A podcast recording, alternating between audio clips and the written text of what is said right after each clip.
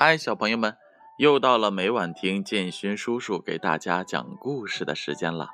今天呀，建勋叔叔要给大家讲一个万事通大夫的故事。在讲故事之前，建勋叔叔想问大家，是否已经回到了床上，闭上了眼睛呢？我呀，要在讲完故事之后再点你们的名字，所以现在。马上回到床上，赶快来听建勋叔叔的故事吧。从前呀，有一个贫穷的农夫，名叫螃蟹，带着两头牛，拉了一车的木头进城去了，以两个金币的价格将木头卖给了一个大夫。大夫。一边给他点钱，一边坐在饭桌上吃饭。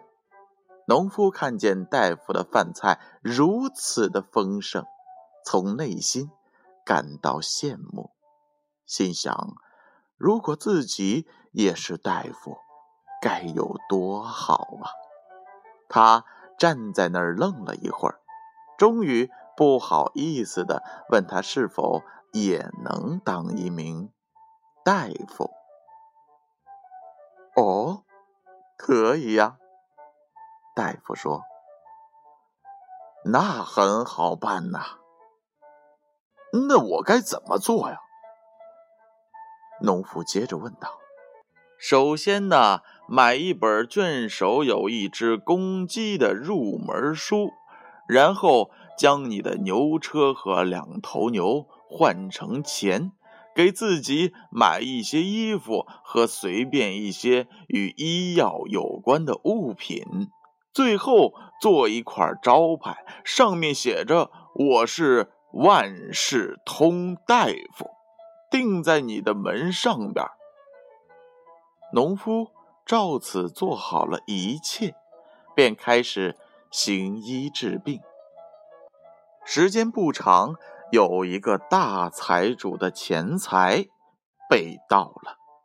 听说在某某村庄有一个万事通大夫，他想他一定知道被盗的钱财在哪里。于是大财主套上马车，驱车奔向了那个村庄，问螃蟹是不是万事通大夫。没错。我就是，他回答道。财主邀请他同去，把偷盗的钱财找回来。哦，可以呀。可是我的老婆格里特也必须去。财主同意了，请他们二人一同上车，一同上路。当。他们到了那位大人物的豪宅时，餐桌已经摆好了，螃蟹被邀请入座就餐。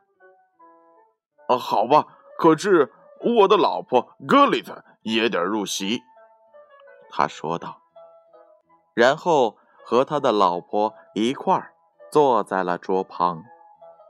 这时，第一个仆人端着一盘。精美的菜肴进来了，农夫用胳膊肘推了一下他的老婆，并说道：“格里特，这是第一个。”他的意思是这是第一道菜。然后那个仆人却以为说是这是第一个贼，实际上他就是贼。所以他十分的害怕，跟外面的同伙说：“大夫全都知道了，我们可要倒霉了。”他说：“我是第一个，第二个不敢进来了。可是他不得不进来。当他端着菜进来时，农夫用胳膊肘推了一下他的老婆，说。”格里特，这是第二个。这个仆人同样吓得不轻，马上抽身出来了。第三个也是被吓得心惊肉跳。一位农夫又说了声：“格里特，这是第三个。”第四个端着一个盖着盖子的盘子。财主请大夫显示一下他的才能，猜猜盖子底下是什么？盘子里装的是螃蟹。大夫盯着盘子看，可是实在不知道说什么是好。他哀叹道：“唉，可怜的螃蟹呀！”财主一听。就大喊道：“呃，太棒了！哈哈哈他知道里面是什么啊？他一定也知道钱在哪儿！”哈哈哈！看到这一切，仆人的神色格外的紧张。他们暗示大夫能不能出去一会儿。于是大夫就出去了。四个仆人。都坦白了，是他们偷了钱，并且许诺，如果他不揭发他们，他们愿意将钱还回，并且给他一大笔钱财作为酬谢。如果大夫揭发了他们，他们会被绞死的。他们带他来到了藏钱的地方。他胸有成竹的回到了大厅，在桌旁落座后说道：“我的老爷，现在我要从我的书中查找金子的方位。”这时，第五个仆人爬进了壁炉里，想听听大夫还知道些什么。可是，大夫坐着一动。不动，打开他的入门书，将书页翻来翻去，寻找那只公鸡。由于一时找不着，他就说道：“我知道你就在那儿，所以你最好是自己出来。”那位壁炉里的老兄误以为是说自己，真是。惊恐万分，一下子跳了出来，使劲的嚷道：“那个人真是神机妙算，无所不知啊！”这时，万事通大夫告诉了财主藏钱的地方，却没有告诉他们他是谁偷的。结果，双方都给了他酬金。他也由此成了名人。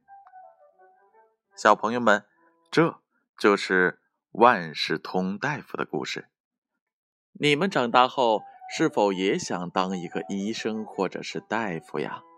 如果想的话，可千万不要学万事通大夫哦，他只是凑了巧撞了大运，而我们要靠。勤劳的双手，还有聪明的智慧，去赢得作为医生的资质，因为这样才是对朋友们和家人们最大的负责任。小朋友们，现在我开始点名喽！我点到名字的小朋友，一定要乖乖的合上眼睛，准备睡觉了。琪琪，俏俏。妞妞、妮妮、悠悠、然然、彬彬、纪元、金河、点点、一阳、安安、彤彤、思成、峰峰、瑞瑞、坤坤、小雨、明明、苗苗、小宝、毛豆豆。麦麦，小小麦，妹妹，思燕，朗朗，静静，小军，钟炫，钟涛，魏俊、贝拉、雅琪、子贤、志奇、志纯、晨曦、小富、新航、俊一、糖糖、小小爱、会员、宁宁、果果、林思文、林思婷、林思颖、林子轩、林子涵、盛浩、涵涵、段泽明、刘思顾、佳怡、兜兜、欢欢、侯小宝、乐乐、依晨、依涵、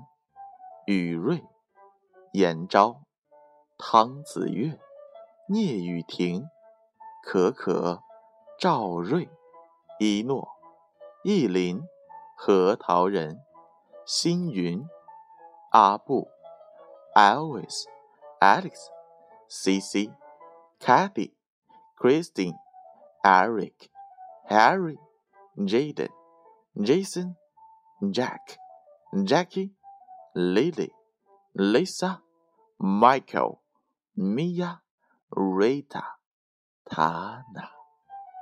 好了，小朋友们，让我们明晚再见。